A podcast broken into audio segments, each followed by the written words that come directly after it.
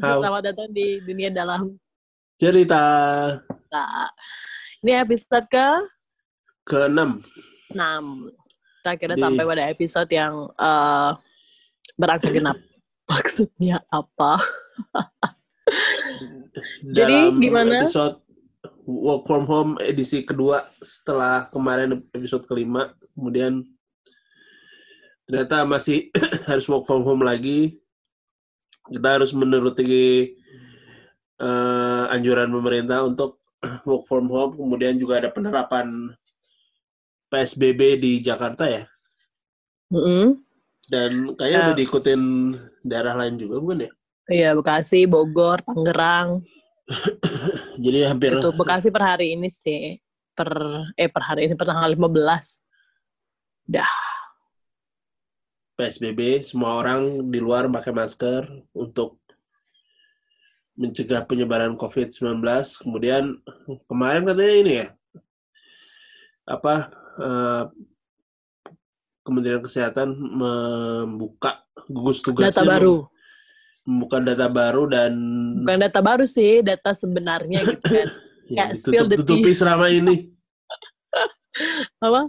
yang ditutup-tutupi selama ini Jadi sebenarnya Kemenkes itu punya hubungan rahasia ya? ada yang tersembunyi selama ini. Jadi ada ada yang apa ya nggak tahu ya jadi ngelonjak sepuluh ribu ya dari empat ribu lima delapan ratus gitu. Itu kan yang ininya. ODP apa PDP sih yang itu? Oh enggak deh itu yang PDP ya yang harusnya yang cuma PDP. dua- ODP kayaknya lebih tinggi lagi kan? Daripada kasusnya itu. lebih tinggi lagi kan kasusnya berkali-kali lipat kan harusnya cuma empat ribu Iya. jadi sekarang 130 ribuan gitu. Ya bener. begitu ya COVID masih mendominasi berita di eh, mana di mana-mana sih. Iya makanya gue setiap buka, eh, tapi Twitter Twitter udah lumayan sih ya. Maksudnya udah nggak terlalu banyak COVID yang beredar. Maksudnya apa? Ada cerita yang itu nggak yang menurut tuh menarik? Apa? Pangeran Diponegoro yang itu lu Oh, iya. baca nggak? Pangeran Diponegoro yang katanya beliau suka minum-minum Eh, keras iya. ya. Dan diprotes ya, maksudnya ya aku nggak tahu sih maksudnya ya nggak mungkin juga Diprotes. gitu Pangeran Diponegoro apa ya sebenarnya sih Karena gue udah konfirmasi langsung ke penulisnya Peter Carey. oh lu kenal Kenal, kenal baik gue sama dia, mentor gue tuh salah satu. Heeh, heeh. Nah, gue Terus? bilang sama dia, gue bilang sama dia, Pak, kok Bapak eh, viral di Twitter gitu kan. Terus gue kirimin fotonya dari orang sama beritanya. Terus dia akhirnya nge-forward gue jawabannya udah ke beberapa orang. Nah, daripada gue salah, gue bacain aja. Jadi kata beliau, itu adalah, eh, bukan itu maksudnya gitu. Karena beliau cerita bahwa ini adalah keteladanan dari wartawan eh, media masanya itu loh yang bikin heboh akhirnya. Pokoknya pada intinya adalah zaman dulu itu memang eh, pahlawan-pahlawan kita bakal orang kerajaan itu kan memang dekat sekali sama orang penjajah ya. Iya. Dan memang kalau zaman dulu penjajah itu atau Belanda itu ngundang ngundang orang Indonesia untuk rapat kayak pemerintah tuh ya wajar mereka akan kasih alkohol karena min- atau minuman keras karena ya memang budaya mereka. Tapi sebenarnya yang kemarin dipermasalahkan masa minum gin gitu kan ya. Oke. Nah, ka- ternyata kalau zaman enak. dulu gue nggak tahu gin itu yang mana ya. Gue tahu gin. Gin itu yang mana sih? Jin. Oh, dikirain minum jin. Padahal harusnya gin. Enggak sih. gue juga nggak tahu kan. Intinya kalau dari ceritanya Pak Peter sih bahwa kalau zaman dulu eh, kemungkinan besar memang disuguhkan nama anggur, tapi anggur itu kan minuman yang mahal dan memang hanya diminum sama orang-orang yang istilahnya kayak sultan gitu. Zaman sekarang kita bilangnya sultan gitu yang Eh, yang bisa minum anggur. Makanya kenapa kemudian sebagai tanda hormat pada saat itu dari pihak Belanda untuk mengundang Pit- eh, Peter Carey lagi untuk mengundang Pangeran Diponegoro adalah menyuguhkan bir, eh menyuguhkan anggur gitu. Karena eh, anggur itu adalah minuman yang terhormat pada saat itu. Oh. Tuh. Dan dia ceritanya sebenarnya untuk yang setelah dia bilang seperti itu dia ceritanya soal ini apa namanya soal sebenarnya yang dia beliau sedang ceritakan adalah soal Raden Masaid gitu atau Mangkunegoro satu Bukan Pangeran Diponegoronya. bukan Mangkunegoro satu yang eh, katanya memang senang sekali sama eh, minuman gemar Jennifer gitu eh dengan Jennifer atau Gin gitu karena kelihatan pada saat perundingan di Salatiga yang akhirnya tapi salah dikutip sama sa- salah kutip oleh wartawan itu juga. Demi Kenapa sensasi karena Ah, ah, tapi minuman gin itu sebenarnya menurut Peter Carey itu minuman yang tidak pantas untuk orang Pangeran Jawa. Karena minuman itu tuh untuk rakyat biasa gitu kayak rakyat jelata kayak gua mungkin gitu ya dan nggak cocok untuk seseorang yang punya kedudukan pada saat itu makanya Peter Carey itu sebenarnya me- meng-highlight itu kepada wartawan itu tapi ya itu wartawannya clickbait atau gimana gue juga nggak tahu jadi viral kan. Katanya cuma cuma ini mengambil beberapa porsi yang dianggap sensasional aja kali ya. Heeh, lu bisa bayangin nggak? Mungkin mungkin nggak tahu ya. Ya mungkin Oke. itu strategi supaya heboh aja gitu. Iya. Indonesia kan orangnya pemaaf banget kok. Siapa? Bayangin. Indonesia. Berapa banyak kita punya kasus, misalnya orang-orang itu buat salah sampai heboh viral, terus minta maaf jadi influencer setelah itu, gitu kan? Ah, cuma Iya. Indonesia lah. Ya, Mbak, ya Iya. gue gua soalnya nggak kayak lu sih. Iya maksudnya nggak tahu sih kadang-kadang orang bilang eh, apa di cuma di Indonesia padahal ya nggak juga sih maksudnya kayak di tempat lain juga pasti ada yang kayak begini yang kayak apa ya nggak tahu sih ya gue lagi nggak bisa mikirin contoh tapi pasti ada lah nggak nggak- sespesial itu juga Indonesia Iya, makanya ya. ya Ada lagi terbaik-baik lah. Terbaik selain Peter Carey yang menurut lo menarik apa yang menurut gue menarik ya? Katanya Oh. gue baca artikel katanya yang yang menangani COVID paling baik adalah negara yang dipimpin oleh perempuan. Paling baik Ada ya? Ya beberapa kayak Taiwan, terus Oh, Islandia, terus New Zealand, semua kan dipimpin. New Zealand.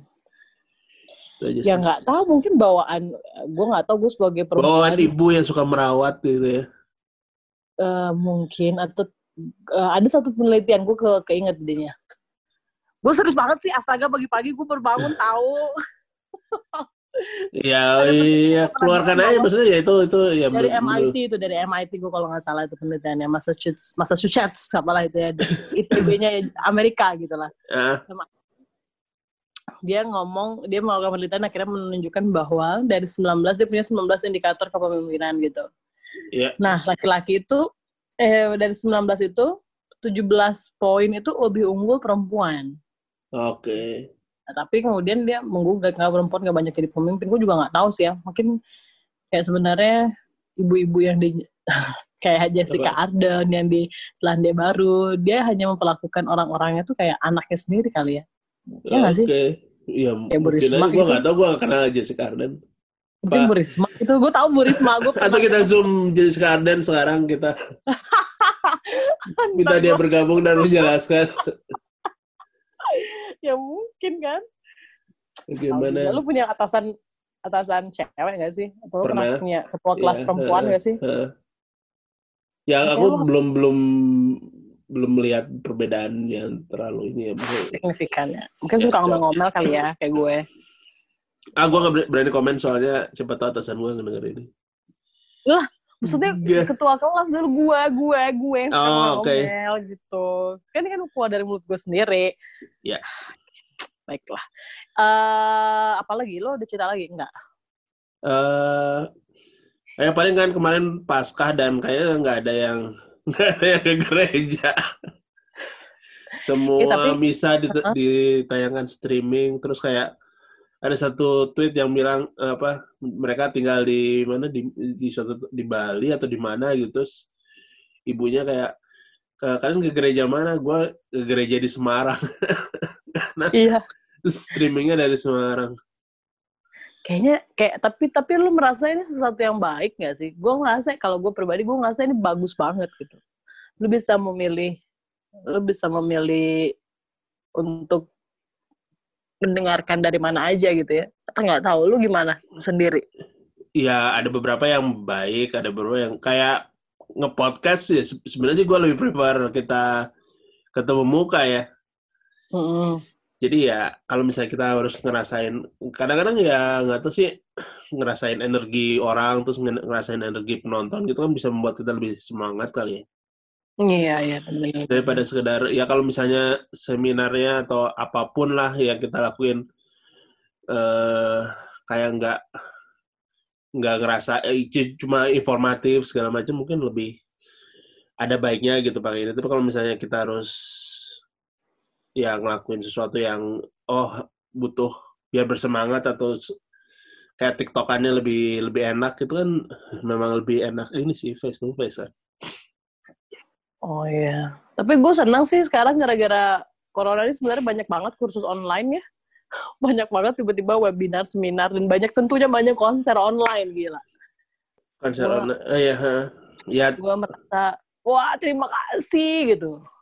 ya ya ya itulah plus minus sih kalau tapi ya maksudnya orang juga enggak ya gue yakin kalau misalnya konser musik juga kalau misalnya di rumah ya enggak enggak se yang energi yang dirasain pemusiknya juga nggak akan se seperti Iya, kalau misalnya konser Masuk langsung akal.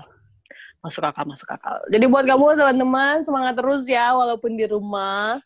semangat Dan, jangan jangan bosan mm-mm. karena kayaknya bakalan lama Agak lama lama. lagi Heeh, ada yang bilang nih bakal selesai 2023. Gue pusing dengernya itu, sumpah. Yang ngeramalin tuh gue pusing. 2023 wow Heeh. Tapi ya udahlah ya, kita kita berharap yang terbaik aja lah.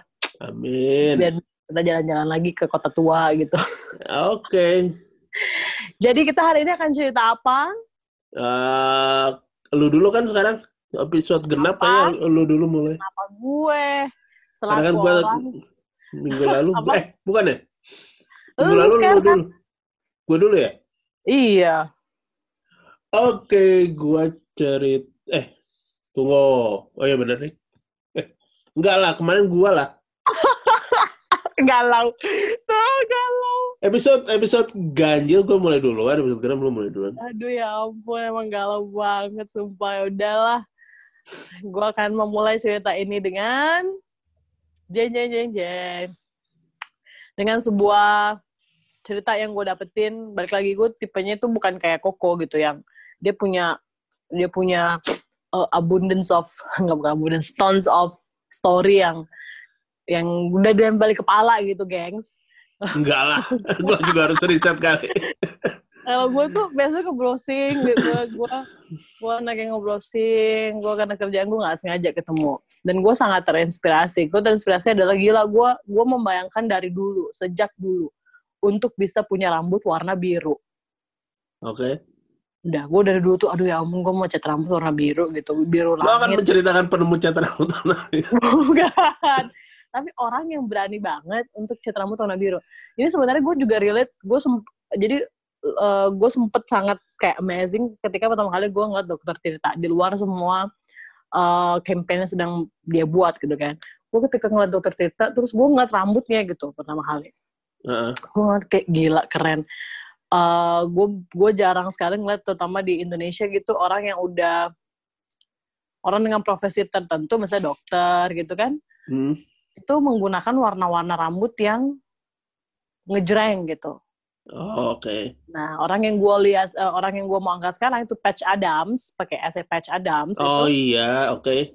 itu rambutnya tuh warna biru gitu, setengah biru, setengah tuh dibiarin putih. Putihnya kayaknya putih memang rambut rambut beliau gitu kan. Oke. Jadi eh, itu awal gue kemudian jatuh cinta untuk ih ini apaan sih ini dokter beneran nih dokter. Gue kalau ada dokter gini di Indonesia yang dokter anak gue bakal gue puja-puja walaupun gue harus ngantri 100 antrean gitu kan Oke. untuk untuk ketemu gitu. Jadi gue uh, berawal dari situ. Gue melihat secara tidak sengaja fotonya dengan Ya. rambutnya warna biru dan akhirnya gue jatuh cinta dan gue akhirnya nyari di YouTube uh, nonton beberapa seminarnya dan uh, gue semakin jatuh cinta. Gue akan buka sama satu kalimat yang ngebuat gue jatuh cinta sama orang ini. Bahwa dia bilang kalau kesehatan itu adalah hak semua manusia. Bahkan sama layaknya kayak pelayanan kesehatan yang baik dan lebih humanis itu juga hak untuk semua orang di dunia jadi kalau gue gue bisa relate banget sih karena duh lu kedengeran gak sih itu bocor gak sih Enggak. Enggak ya gue gue menjadi sangat Kalau misalnya bocor kan? juga nanti kan diedit. Bukan ya?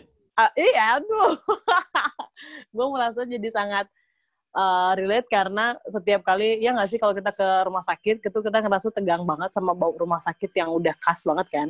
Apalagi sekarang kan. Eh, lebih tegang apalagi lagi kan. sekarang. Gue nggak ngebayangin kalau misalnya kita harus harus ke rumah sakit gitu ya. Atau misalnya kita bukan bermaksud untuk stigma negatif bukan. Tapi gue ngerasain deg-degannya gitu. Deg-degannya. Deg-degannya ketika masuk rumah sakit sekarang. Nah kalau di Patch Adam ini gue bakal bacain namanya adalah Hunter Do- Doherty Adams. Itu uh, sekarang usia 75 tahun 74 tahun dan lahir di Washington DC uh, kebangsaan Amerika Serikat ini itu adalah dokter yang sangat menjunjung uh, pendekatan yang kekanak-kanakan mungkin gue bilang pendekatan komedi untuk Oke. uh, menyembuhkan pasiennya. Jadi dia itu sebenarnya pernah jadi film juga yang dibintangin sama siapa namanya itu Robin Williams. Gue udah gua nonton sih waktu itu. Heeh. nonton juga ya Iya. Robin Williams. Cuma Tapi katanya itu cuma sempat- nggak nggak semua hidupnya ya. Maksudnya nggak cuma- semua hidupnya dan katanya sih memang dia sempat bermasalah sama Robin Williams setelah selesai film itu. oke. Ya, tapi back untuk di awal dulu jadi dia tuh sampai punya julukan bahwa dia tuh dokter dokter badut gitu dokter dan badut profesi dia bukan cuma dokter Dokter dan badut. Oke. dokter dan badut karena sering banget dia praktek itu pakai hidung badut rambutnya diwarnain gitu. Ya. nah Adam itu sebenarnya ah, dia dia lebih prefer dipanggil Ad- Adams. Gue nggak tahu ya Patch Adams mungkin Patch itu kali kayak nama baru gitu ya kan nama aslinya kan tadi siapa namanya? Bentar. Hunter gitu kan. Nah, Ya, dia itu lahir di Washington kayak ke sana kalau misalnya hunter kayak wow ini apa ini? Dokter apa dokter apa pemburu pemburu. ya mungkin gitu tapi si uh, Pas Adam ini itu lahir eh, besar itu dengan keadaan yang enggak yang sa- keadaan yang menurut gue sangat menyedihkan gitu. Karena dia hanya tumbuh dengan ibunya saja. Hmm. terus eh, dan bapaknya itu meninggal dunia pada saat harus tugas. Hmm. bertempur itu di Korea. Dan dia eh, meninggal dunia dan dia besar tanpa bapak gitu. Dan dia sempat sangat apa ya dia punya tendensi untuk melakukan bunuh diri waktu dia kecil dan akhirnya setelah bertahun-tahun dia harus deal sama mungkin gue bisa membayangkan bahwa dia kesepian gitu ya atau dia kehilangan Hmm. sosok ayah atau apalah yang terjadi pada kehidupan dia pada saat itu yang ngebuat dia akhirnya di satu titik dia bilang enggak gue harus berhenti kayak begini gue nggak Ya. bakal bunuh diri dan gue akan membuat sesuatu revolusi gitu makanya kenapa pada saat itu dia memu- dia memutuskan untuk eh, menyelesaikan dia ngambil kuliah pramedicalnya Heeh. di George Washington University dan akhirnya dia mulai melanjutkan untuk eh, ngambil gelar Doctor of Medicine di eh, Virginia Commonwealth University Ya. pada tahun 1971. Jadi uh, gue nggak tahu, gue bisa gue cuma menebak ya, karena gue nggak menemukan referensinya bahwa eh, dia mungkin memilih untuk jalur- menjadi jalur dokter adalah untuk menolong banyak orang kan. Gitu. Biasanya Untuk untuk gitu bisa sih. membuat revolusi itu, membuat revolusi. Di film itu ngomong gitu nggak sih? Di, gua udah nggak inget film filmnya apa, cuma inget. cuma ingat dia film Robbie Williams dia pakai topi apa? Dia pakai kok topi badut, ya pokoknya hidung, badut dan dia ya kayak ya inti dari cerita itu adalah dokter yang lain apa namanya kayaknya nggak nggak suka dengan Robin Williams tokoh si Patch Adam ini pendekatan humanis ke anak kali ya. Aku lupa lupa. Lupa juga ya. Gue pokoknya pengen nonton itu deh, gue belum nonton soalnya. Oke. Dan em, intinya ada momen lagi pada saat dia agak dewasa, dia ada momen bahwa salah satu temannya dia itu dibunuh. Oke. yang ngebuat dia yakin banget kalau ada hubungan kuat banget antara kesehatan seseorang sama kesehatan komunitas, kesehatan dunia, sama kesehatan keluarga. Jadi dia ngerasa dia harus bikin nih sesuatu hal nih yang yang bisa menjamin bahwa orang itu sehat karena lingkungannya sehat gitu. Karena lingkungannya positif lah gitu atau lingkungannya itu mendukung lah gitu. Dan akhirnya pada saat dia sembari berusaha merangkai semua mimpi dia dan menyelesaikan pendidikan studi kedokterannya dia ketemu sama mantan istrinya Linda Enquist gitu dan akhirnya punya anak di situ setelah dia nikah eh, dia istrinya mantan istrinya teman-temannya akhirnya mendirikan Gesundheit gue nggak tahu cara baca gimana ya. Gesundheit. Gesundheit Uni Institute. Ya.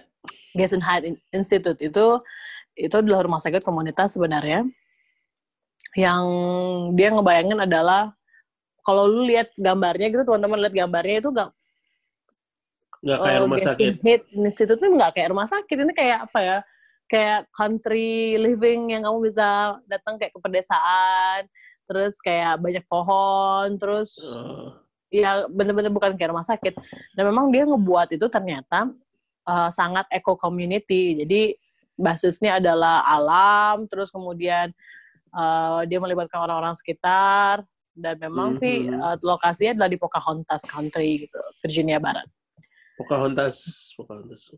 Virginia Barat Ya. nanti gue akan ca- gua, kalau gue ke sana gue foto itu kan astaga ngayal Iya. pagi-pagi terus eh dan menariknya lagi yang gue suka adalah Patch ini tuh yakin bahwa walaupun dia dokter secara medis ya bahkan dia dapat gelar eh, Doctor of Medicine kan dia Iya. dia itu justru mengintegrasikan pengobatan tradisional sama pengobatan yang med- medis untuk di uh, Gesundheit Institute ini Kayak dan dia apa? dan dia memperbolehkan Jamu. sekali untuk Jamu. nggak gue nggak tahu mereka tuh kenal jamu nggak sih di situ Nggak tahu. Nggak Kamu tahu, kan ini kan jadi tahu. gue nggak tahu mereka tidak menyebutkan bahwa apakah pengobatan alternatif itu jamu atau kayak misalnya Atau batu ponari. film luar nggak film luar negeri itu yang dia dia, dia digodok ya mungkin itu jamu tapi gue taunya itu ramuan ramuan gitu ramuan Akupuntur. apa gitu. mungkin ya akupuntur entah gue gitu lagi ya soalnya waktu gue nonton YouTube-nya gue baca baca itunya dia tidak menyebutkan apa apa eh, bahkan di website Gas Gason Hate-nya tidak men- tidak tidak menyebutkan bagaimana mereka, kemudian mereka menterapi orang apakah dengan akupuntur atau apa itu gue nggak menemukan hmm, bekam. Semuanya alah lu lu bisa agak kerokan, kerokan. ternyata Ko 2W ini ternyata adalah ahli kesehatan alternatif rupanya. Kesehatan alternatif.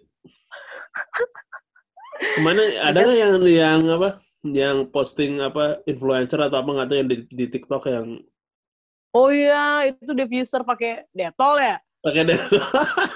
Gua nggak dan bener kreatif Parah. banget gue gua sungguh-sungguh tidak paham. Nah itu Oh. kadang gue bersyukur punya kenal uh, influencer namanya 2W gitu ya kawan-kawan. Karena dia nge-tweetnya berfaedah kan ada yang out of the box yang gue nggak kepikir apa yang dia maksud ini gitu kan.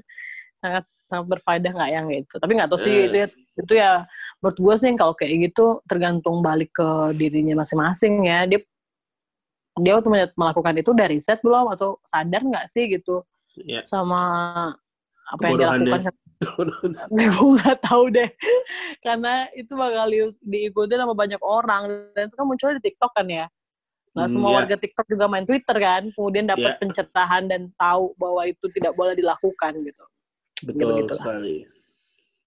tapi bes- uh, long story short bahwa akhirnya uh, dia dapat beberapa penghargaan kayak penghargaan keberanian biara perdamaian sama ABAB tahun 1997 karena dia mengembangkan uh, rumah sakit alternatif ini yang menggratiskan pengobatan hampir yang menggratiskan pengobatan kepada orang yang datang ke sana bisa nggak punya duit gitu.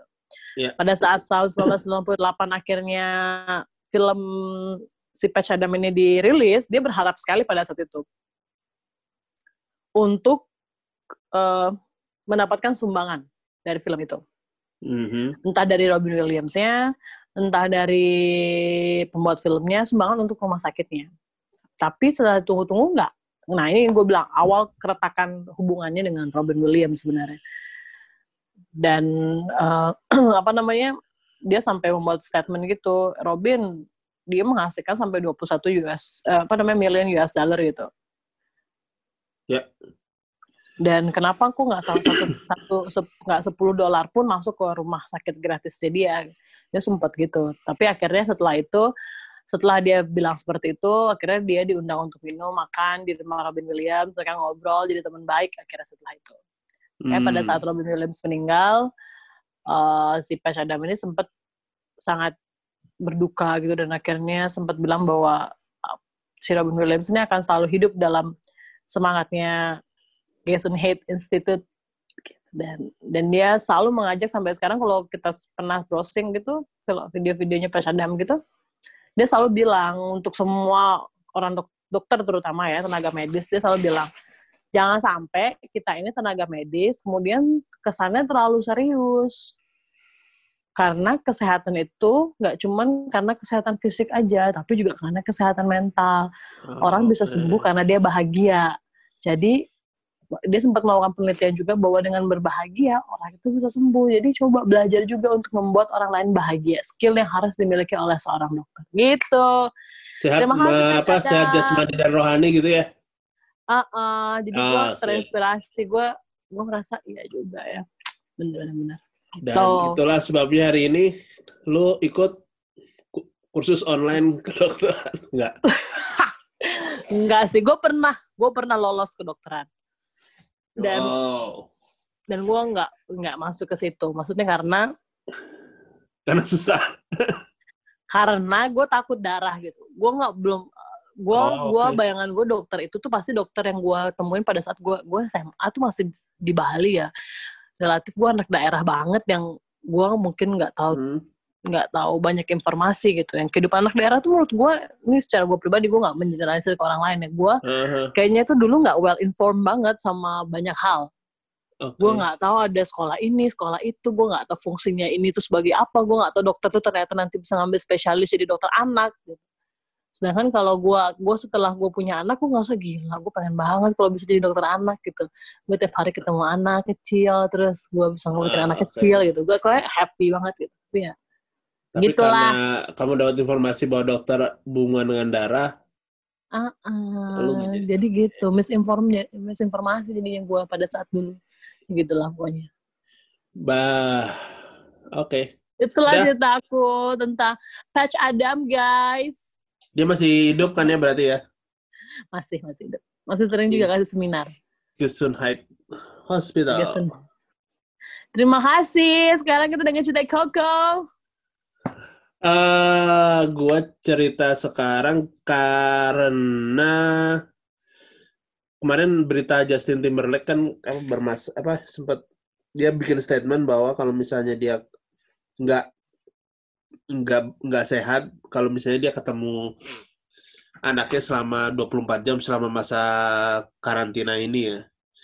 Dia bilang gitu, gue nggak. Dia bilang gitu, jadi dia di salah satu wawancara dia bilang gitu dan itu apa namanya banyak banyak yang protes karena ya apa namanya uh, ya apa uh, kok lu bisa bikin statement itu apa lu nggak sayang sama anak lu tapi ya intinya sih kalau gue baca sekitar dari interviewnya ya maksudnya kadang-kadang bosan aja kan maksudnya orang tua bosan sama yeah, anaknya yeah. ketemu terus terus anaknya juga mungkin bosan sama orang tua kok ketemu terus Hmm. Jadi tapi kan karena semua apa banyak yang bisa kerja dari rumah ya otomatis ya memang anak sama orang tua jadi sering lebih sering ketemu, sering berinteraksi dan mungkin ya kadang-kadang bertengkar dan segala macam. Nah, uh, gua gua jadi keinget gue pernah baca sebuah cerita kriminal Astaga yang, terus yang ter, terkait hubungan antara anak sama orang tuanya dan mungkin ya mungkin ada beberapa yang bisa relate ya. Jadi uh, cerita tentang uh, Jennifer Pan. Jennifer. Jennifer oh, Pan. gue pikir Jennifer Dun. Jennifer. Jennifer Dun. Jennifer Pan ini adalah uh, apa namanya cerita yang sempat sempat bikin Kanada lumayan heboh karena uh, menceritakan tentang kehidupan apa namanya anak yang memiliki tiger parents. Jadi tiger parents kan apa namanya? Ya orang tua ya kan dulu kan ada ada ada itunya kan ada bukunya apa Tiger Mom segala macam dan itu kan apa namanya orang tua yang uh, mengontrol anaknya memperhatikan berlebihan ya. ya terlalu berlebihan kemudian uh, ya mereka pengen prestasi anaknya bagus dan nah ini salah satu apa salah satu ceritanya yang berakhir dengan tragis. Hmm. Jadi uh, gue mulai aja uh, Beach Ha dan Hui Han Pan adalah uh, contoh klasik dari kisah sukses. Semua ini gue ambil dari satu artikel di Toronto Live judulnya Jennifer Pan Revenge yang Jennifer, pengarangnya Jennifer adalah Pans. Jennifer Pan Revenge. Nah ini yang bikin artikel ini adalah Karen Ho yang satu katanya kalau gue baca dari artikel ini dia satu sekolah dengan Jennifer Pan. Hmm. Jadi uh, Beach dan ha, Beach Ha dan Hui Han Pan adalah contoh klasik dari kisah sukses imigran Kanada. Han uh, itu ada ya apa namanya uh, suaminya dia itu dibesarkan dan dididik di Vietnam dan pindah ke Kanada sebagai pengungsi politik pada tahun 1979. Big juga sebagai pengungsi mereka nikah di Toronto dan tinggal di Scarborough, eh, Kanada. Mereka punya dua anak, Jennifer dan Felix. Kemudian uh, Han dapat pekerjaan di pabrik suku cadang mobil. Hmm. Kemudian uh, oh keduanya dapat pekerjaan di situ. Kemudian mereka mereka hidupnya hemat biasa tipikal uh, keluarga Asia kan apa hidup hemat, bekerja keras, dan mereka akhirnya bisa bisa membeli rumah dengan uh, apa namanya dan uh, mobil dan juga uh, bisa menabung di bank. Dan harapan mereka adalah bahwa uh, anak mereka Jennifer dan Felix itu juga bekerja keras. Kemudian mereka apa namanya mereka sudah mendaftarkan Jennifer ikut les piano sejak usia 4, kemudian dia apa menunjukkan banyak apa memperoleh banyak penghargaan, dia mengumpulkan trofi, kemudian dia juga apa Jennifer dia ajarin apa namanya skating juga, terus kemudian ikut ikut apa namanya ikut kompetisi, kemudian apa namanya ya karena tekanannya sangat kuat untuk menjadi apa namanya untuk berprestasi, berprestasi ya, ya hmm. jadi uh, Jennifer katanya mulai apa melukai diri sendiri jadi di di tangan. Oke, okay. NIS ya? Iya, nah kemudian NSSI maksud gue, sorry. Oh ya, itulah. Uh, jadi apa namanya tidak ada yang tahu bahwa Jennifer kalau dilihat di depannya dia nggak tidak apa namanya tidak baik kelihatan baik-baik aja dia berprestasi tapi sebenarnya katanya dia tidak bahagia dan apa dia dia menyembunyikan itu dia menyebutnya sebagai apa topeng bahagia dia gitu. Hmm. Jadi di lingkungannya memang eh, bahkan pengarangnya ini menganggap ya Jennifer baik-baik aja gitu. Maksudnya dia dia apa eh, banyak temennya, kemudian eh, prestasinya juga bagus. Kemudian oh ya selain main piano Jennifer juga main flute jadi apa namanya ya tapi ternyata eh, itu cuma cuma topeng aja cuma yang tampak di permukaan bahwa sebenarnya dia uh, tidak bahagia jadi dia memang uh, siswa yang apa namanya siswa yang berprestasi tapi setelah kelas 9 kemudian dia cuma mendapatkan rata-rata pelajaran uh, 70 persen ini mungkin hmm. angkanya 70 kali ya dan dan ini menurut kayaknya dianggap Jennifer tidak apa tidak cocok dengan tuntutan dari Han dan Bih uh, orang tuanya mereka orang tuanya mereka. Jadi dia mulai membuat rapor palsu untuk apa namanya untuk untuk dilaporkan ke orang tuanya. Jadi dia mulai membuat lapor rapor palsu karena Han itu adalah apa Tiger Dad istilahnya dan sementara Big itu ini yang ikut ikut suaminya aja jadi mereka ke, mereka itu menjemput Jennifer dari sekolah di akhir hari kemudian memantau kegiatan ekstrakurikulernya dan kalau misalnya apa ada pesta di sekolah eh, itu si Jennifer dilarang ikut karena Han menganggapnya tidak produktif. Kalau misalnya ada acara kayak sleepover kayak di rumah temen dan Han main gitu ya. eh, ya itu bakalan bakalan dijemput besok pagi gitu. Orang menyebut Oh, dia jadi nggak punya kebebasan banyak gitu ya? ya jadi apa namanya ya hmm, ada orang menurut bahwa ya mereka benar-benar kayak kayak diktator gitu bagi si Jennifer karena mereka memperlakukannya apa namanya dengan ketat ya dan ya it- itu ya makanya tipikal Asian parent kali ya maksudnya di beberapa tempat kan memang apalagi di luar negeri ya eh, anak di, dianggap harus berprestasi Hmm. Nah, kemudian dia eh, Jennifer dan jadi selama ini orang tua Jennifer mengira bahwa apa namanya anaknya adalah siswa dengan rata-rata nilai A padahal sebenarnya dia eh, sebagian besar nilainya B dan itu pun eh, dianggapnya nggak akan diterima apa nggak cukup buat mem- memenuhi ekspektasi dari orang tuanya. Gila. Kemudian Terus? dia kemudian dia Bawa Nah. situasi, suasana. Terus, kemudian dia eh, apa namanya dia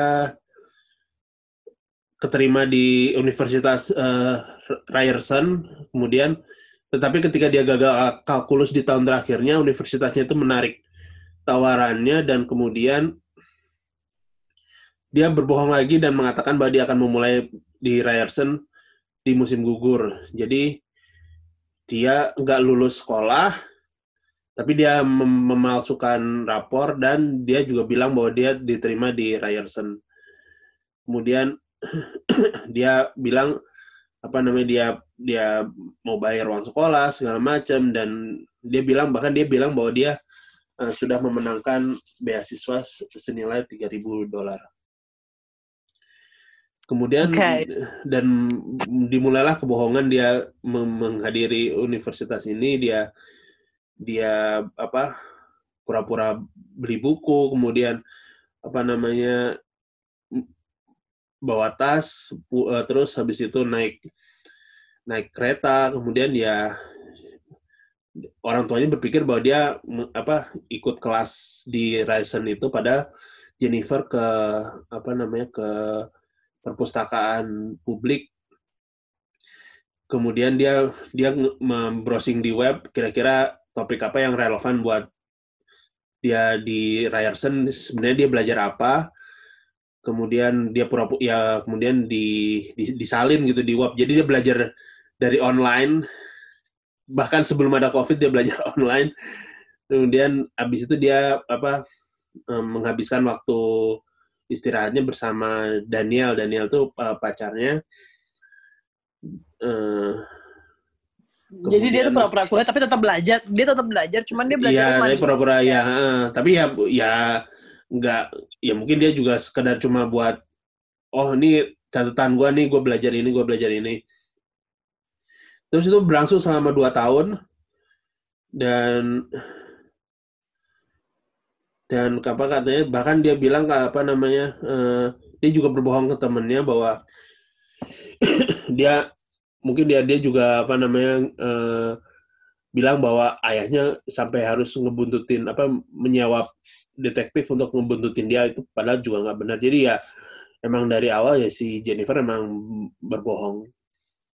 Selalu berbohong Hmm. gitu dan kemudian karena apa namanya eh, dia dia bilang lagi bahwa dia keterima eh, apa namanya ayahnya meminta dia apa namanya eh, pindah ke kayak program farmakologi. Kemudian dia bilang dia keterima untuk mengikuti ekspektasi ayahnya kemudian dia bilang pindah ke daripada jauh mendingan aku nginep di rumah temanku aja di eh, namanya Topas nah dia oh oke jadi padahal Jennifer nggak pernah nginep di Topas jadi selama Hmm. jadi dia nginepnya justru di rumah pacarnya Daniel dan apa namanya Jennifer juga bohong ke orang tuanya Daniel bahwa bilang bahwa orang tuanya apa namanya eh, nggak Lagi nggak pergi. keberatan kalau misalnya Daniel eh, si Jennifer nginep di rumahnya Daniel. Dan terus dan selama ini juga bahwa Jennifer dan Daniel me, me- menyewa seseorang untuk membuat uh, fake transcript. Jadi ya apa namanya transkrip nilai palsu yang penuh dengan Ah. nilai A segala macam. Kemudian pada saat apa namanya uh, pada saat lulus, sampai lulus uh, apa namanya dia Jennifer bilang ke orang tuanya bahwa di kelulusan itu cuma dapat satu tiket, jadi daripada dia ngasih orang tuanya salah satu dia nggak bisa, jadi sebaiknya orang tua orang tuanya nggak menghadiri wisudanya sama sekali. Hmm. Dan ya itu berlanjut terus, kemudian dan akhirnya setelah be- bertahun-tahun eh, Jennifer suatu si Han sama Big suatu hari bilang eh, apa namanya coba kamu buntutin si Jennifer bener nggak sih dia kuliah dan akhirnya Bukannya dia udah lulus ya? eh, dia kan masih ada eh, kayak program lain gitu apa namanya farmakologi itu dan dia kayak ngambil kuliah di universitas lain yang universitas tambahan gitu jadi dia di situ di, dibuntutin orang tuanya tapi kayak Jennifer menghindar menghindari orang tuanya dia dia apa namanya eh, ya ya bersembunyi dari orang tuanya pas dibuntutin kemudian pas di di apa namanya ketemu di rumah dia di, ditanyain benar nggak sih kamu di apa menghadirin universitas ini? Dan akhirnya eh, semua kebohongannya ketahuan ya kebuka dan Han marah kemudian si Big juga eh, nangis-nangis dan segala macam. Terus si Han bahkan bilang apa Jennifer di, diusir dari rumah jangan jangan pernah balik lagi. Karena dia nggak nggak cuma berbohong soal universitas dia bahkan berbohong bahwa dia lulus lulus sekolahnya juga enggak gitu. Karena kan dia gagal kalkulus itu. Jadi dia eh, si Bin eh, si Bin eh, si Han eh, yang bapaknya udah mengusir Jennifer cuma eh, ibunya bilang eh, udahlah nggak apa-apa si Jennifer tinggal dulu di rumah. Kemudian mereka ngambil apa namanya teleponnya kemudian laptop selama dua minggu. Kemudian eh, ya mulailah apa namanya Jennifer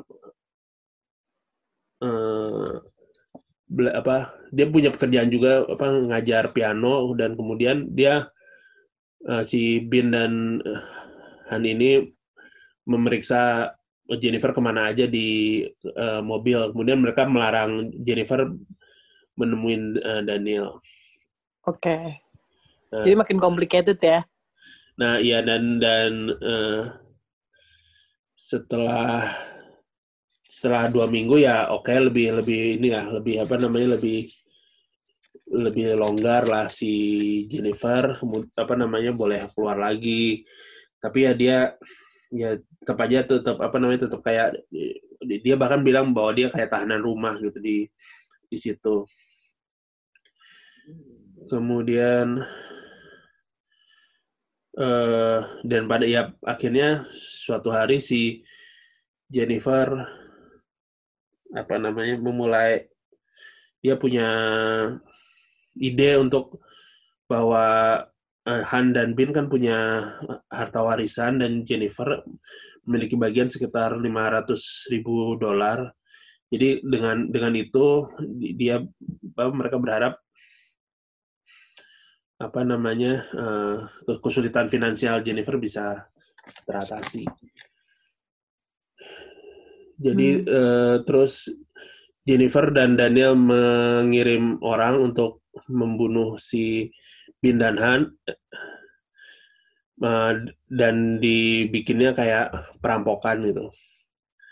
Jadi mereka meng-hire pada hari itu apa namanya si Jennifer tidak mengunci pintu rumah mereka sehingga apa namanya sehingga pembunuhnya bisa bisa masuk ke dalam rumah Hmm. kemudian eh, ya akhirnya ya Bin dan Han dibawa perampok itu ke basement kemudian ditembak. Nah, Bin eh, meninggal tapi si Han eh, apa namanya masih hidup. Jadi Jennifer juga kemudian menelpon 911 uh, dia kayak uh, tolong tolong uh, tolong uh, keluargaku aku tidak tahu di mana keluargaku aku. Dirampok saya butuh bantuan. Dan segala macam. Kemudian tapi akhirnya setelah polisi menyelidiki ada beberapa kejanggalan. Kayak apa namanya? Kayak uh, kenapa rumahnya nggak nggak nggak dikunci? Kemudian kenapa perampoknya nggak mengambil mobil sekalian? Dan apa namanya? Jadi mereka menyadari bahwa ada orang di dalam rumah yang membantu perampokan perampok itu dan kemudian polisi menginterogasi Jennifer dan akhirnya semuanya kebongkar jadi ya kemudian ada apa namanya pengadilan, kemudian Jennifer difonis dan semua orang yang terlibat termasuk Daniel juga ditangkap. Jadi uh, Han uh, Han bilang bahwa apa namanya ketika saya kehilangan istri saya, ternyata saya juga harus kehilangan putri saya pada saat yang sama. Saya merasa tidak punya uh, keluarga yang apa namanya keluarga lagi. Kemudian Felix apa namanya yang jadi adiknya juga pindah ke Amerika mm-hmm. dan ya pokoknya nggak mau berurusan lagi dengan uh, keluarganya jadi nggak nggak nggak nama apa namanya nggak nggak memegang lagi nama pen lah istilahnya mm.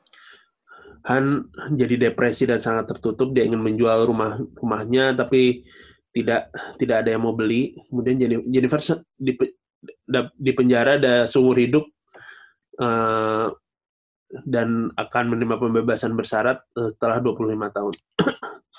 Oke, okay. itu tahun berapa ya kemarin dia kena itu? 2003. 14 ya? Eh, eh 2011 sorry, 2011. Oke. Okay.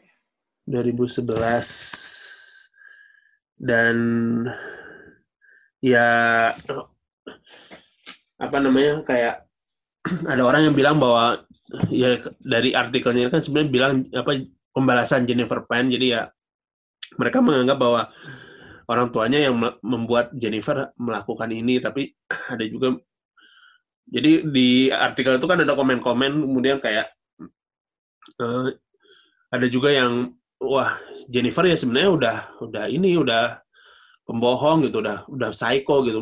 Mana ada orang yang mau ngelakuin sampai ngelakuin harus berbohong ke orang tuanya untuk menutupi bahwa dia nggak dia nggak bagus dalam kegiatan akademiknya.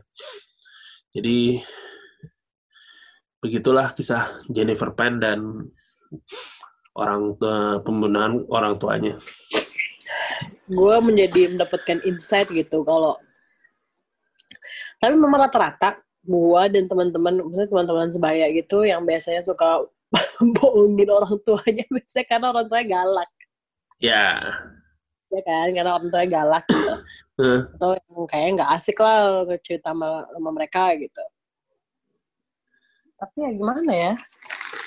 Ya, ya tapi kan nggak sampai dia ini kan lumayan tindakannya lumayan drastis jadi ya ya itu sih menurut gua di di masa-masa di mana sekarang ini kayaknya kan orang tua sama anak kan lebih sering ketemu di rumah dan ya berinteraksi ya uh, uh, uh, uh. dinamika Tiger Tiger Dad dan Tiger Mom yang Pasti memaksa apa, memaksa anaknya berprestasi, anaknya merasa nggak nggak mampu untuk mengikuti ekspektasi orang tuanya dan ya akhirnya meng-hire orang apa menyewa orang sampai membunuh orang tuanya orang sendiri tuanya. karena nggak nggak tahan ya menurut aku sih Jennifer juga ada bibit-bibit psycho sih nggak nggak orang apa anak normal menurut aku sih nggak nggak akan melakukan hal sedrastis ini cuma gara-gara dia tertekan untuk ya, tapi nggak tahu juga sih banyak cerita kriminal lain nggak cuma Jennifer yang anak membunuh orang tuanya karena marah segala macam. Nah ini salah satunya. Karena itu ya? Iya. Oke. Okay. dan kita ngomong kemarin soal apa namanya untuk menutup ini berbagi cerita ceria Apalagi Ya. setelah cerita Je- Jennifer Pan yang lumayan Tapi bikin sedih. cerita, ya, cerita ceria. Cerita ceria kan tidak harus yang baru terjadi hari ini kan, misalnya gue inget gitu boleh kan ya? Bol- boleh. gue jadi keinget sama gara-gara lu cerita soal Jennifer nih, gue jadi keinget cerita ceria. Aneh ya? Kenapa? Nggak, gue jadi inget salah satu cerita ceria dalam hidup gue. Ya, Gara-gara eh, Jennifer ini. Gitu. Gue Apa? dulu berarti. Oh, oh, oh nunggu gue cerita ceria gue cerita ceria gue gue di rumah kemudian gue banyak barang kan yang nggak sempet nggak sempet gue beresin jadi berantakan jadi dengan cerita dari apa work from home ini gue jadi sempat ngeberesin barang-barang gue aja dan ternyata dari tumpukan barang-barang yang ada di rak itu ternyata gue nemuin duit 150 ribu. Ya lumayan kan? Widih, lumayan. lumayan banget kan? Ya, ya, jadi itu cerita gue ceria gue gue nemuin duit. Dan juga apa barang-barang yang udah lumayan beres juga. Banyak yang harus dibuang udah udah rusak dan segala macam. Tapi ya salah satu sisi positif dari work from home ya salah satunya bisa beresin barang-barang yang sebelumnya nggak nggak kesentuh sama sekali sih Jadi lu menemukan harta karun. harta karun di rumah sendiri Wah, gila keren. Selamat ya. terima kasih padahal duit sendiri yang kelupaan ya, disimpan tapi nggak pernah dipakai terus baru ketemu sekarang lagi Kalau gua apa ya? Hmm, cerita cerita cerianya adalah akhirnya gue bisa uh, kembali membaca buku lagi. Ya nggak ceria ya. ya nggak apa-apa sih kalau misalnya lu bisa ya nggak kalau misalnya lu Gua merasa ceria dengan membaca buku Gue menganggap itu ceria banget gitu karena kemarin sempat yang gue agak banyak sebelum apa namanya work from home ini gue agak banyak kan Ko- Koko juga tahu kan gue ke mana-mana satu hari berapa berapa lokasi gitu. hmm. gue merasa tidak bisa tidak bisa menikmati waktu gue untuk membaca. Nah setelah gue pandemi, gue lumayan lah karena karena waktu transportasi yang biasa gue pakai untuk di jalan, Hmm. gue bisa pakai buat menyelesaikan buku-buku yang gue baca Hmm. belum baca. Selamatin Apa? gue dong. Wes. Selamat ya. Selamat ya. Terima kasih. Baca buku apa? Hah? Ada baca buku yang mau direkomendasikan nggak atau? Gue sekarang lagi balik ke baca buku judulnya Dunia Sofi. Mungkin ini sebenarnya buku agak lama ya. Ya, Justin Uh, Gardner kan. Gue udah lupa. Ah, ah, ah, ah. Hmm. dan gue sedang membaca itu lagi gitu. Gue Berat pada itu nggak terlalu bisa mudah dipahami kan Justin Gardner. Gak, gue seneng sampai gue ke bawah mimpi gila ketemu Plato. Ah, oke. Agak alay banget ya. Gue saking senengnya gitu gue eh, sampai mimpi ketemu Plato. Ya, ya, ya. Yo. Jadi kalau gua nemu harta karun, lu ketemu Plato ya oke lah. Ah, ah, gue ketemu Plato cuy lah mimpi. Ngobrol apa, ngobrol apa? Nggak gue kayak gue kayak nggak ngobrol gue cuma kayak terpana gitu ngelihat Plato. Terus gue kebangun dong ya ampun. Padahal gue pengen menikmati mimpi gue ya gitu. Astaga. Oke. Eh, dan katanya mau cerita soal itu. Apa? Oh tadi yang Jennifer Pan. Eh, Pan. Iya. gue tadi ngobrolin soalnya terus gue bingung Jennifer Pan ini tuh kan dia kena kenapa namanya katanya kena uh, masa penjara 25 tahun ya Iya. berarti dia bener. beda sama Jennifer Pan yang gue lihat di internet tadi yang sekarang jadi profesor di salah satu universitas besar beda ya Beda dong. tapi ada satu artikel yang, yang apa namanya mukanya mirip cuy mukanya mirip gue pikir sama gitu ya udahlah tapi gue ingat salah satu cerita zaman gue SMA dulu jadi SM, zaman gue SMA itu ada geng-gengan gitu kan Iya. Nah, suatu saat eh, karena di sekolah gue tuh setiap hari Sabtu bisa pakai baju bebas atasnya, Heeh. baju kaos gitu. Nah, satu geng itu tuh pakai baju kaos mereka. Hmm. Dan akhirnya dipanggil kepala sekolah dong, dibakar bajunya. dibakar bajunya, terus dipanggil lah orang tuanya. Jadi orang tuanya tuh dilapatin gitu. Nah, gue punya satu temen, yang orang tua lucu banget, sumpah anaknya dipanggil, dia dipanggil sama uh, sekolah untuk ngelihat bahwa anaknya tuh nakal, ceritanya nakal lah gitu ya. Uh-huh. Nakal karena pakai baju geng gitu untuk masuk ke sekolah dan kira dibakar depannya dia. Terus dia terus dia ngapain dong yang bikin gue, wih gila keren gitu. Dia Iya. tepukin anaknya di depan teman-teman anaknya, terus dia bilang ini, Papa bangga sama kamu. Emang harusnya kayak begitu anak muda. gue bingung gue kayak rebel. ah, oh iya, Bapaknya iya, iya. rebel. Bapaknya keren banget. Jadi gue mikir wah, aduh gue Bapaknya pet sedem nyanyian. gue gue nggak tahu. Bapaknya tuh malah ketawa-ketawa. Anaknya juga jadi ketawa-ketawa gitu deh. Iya. Sedangkan orang tua yang lain tuh udah kayak seneng gitu kan, panggil kepala sekolah, duduk di ruang guru. Sekolah dia tuh yang santai banget gitu. dia gue keingetan itu bahwa Alasannya semua dibakar cuma gara-gara geng. gitu. gara-gara Jadi, dipakai waktu hari Sabtu, kan, kan, kan, kan boleh bukan? tapi nggak yang itu tuh dark banget gitu loh bajunya. Jadi kayak Oh, bajunya Uh, itu uh, gotik. ya gimana sih baju ya gotik gitulah baju geng. Tapi lama anak SMA kita kan lagi seneng yang keren-kerenan gitu kan. Oke. mencari jati diri gitu kita akhirnya dipanggil sekolah. Itu satu. Terus yang kedua gue jadi inget gue pernah manjat manjat tembok sekolah. Heeh. pertama kali nih seumur hidup gue. Betul, ini adalah pojok masa kecil Sasti, jadi teman-teman. enggak gue jadi keinget gak kayak gue cerita Jennifer Pan. Orang tua gue tuh cukup tiger cukup tiger parent soalnya. Hmm. terus gue takut waktu itu karena gue terlambat. Gue salah pakai baju sih jadi gue pulang lagi ganti baju terus gue ke sekolah udah terlambat. Sekarang gue manjat manjat tembok berusaha nih manjat tembok. Totonya di bawah gue udah ada sudah ada wakasek gue dong. Terus gue dibonceng masuk ke sekolah. Gue udah berpikir gue bakal dipanggil orang tua nih ternyata enggak deh.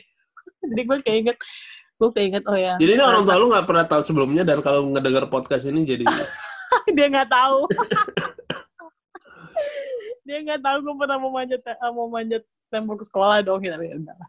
jadi ya gitu jadi masa Oke. gue jadi gue jadi ceria lagi karena itu cerita itu ya bagus lah.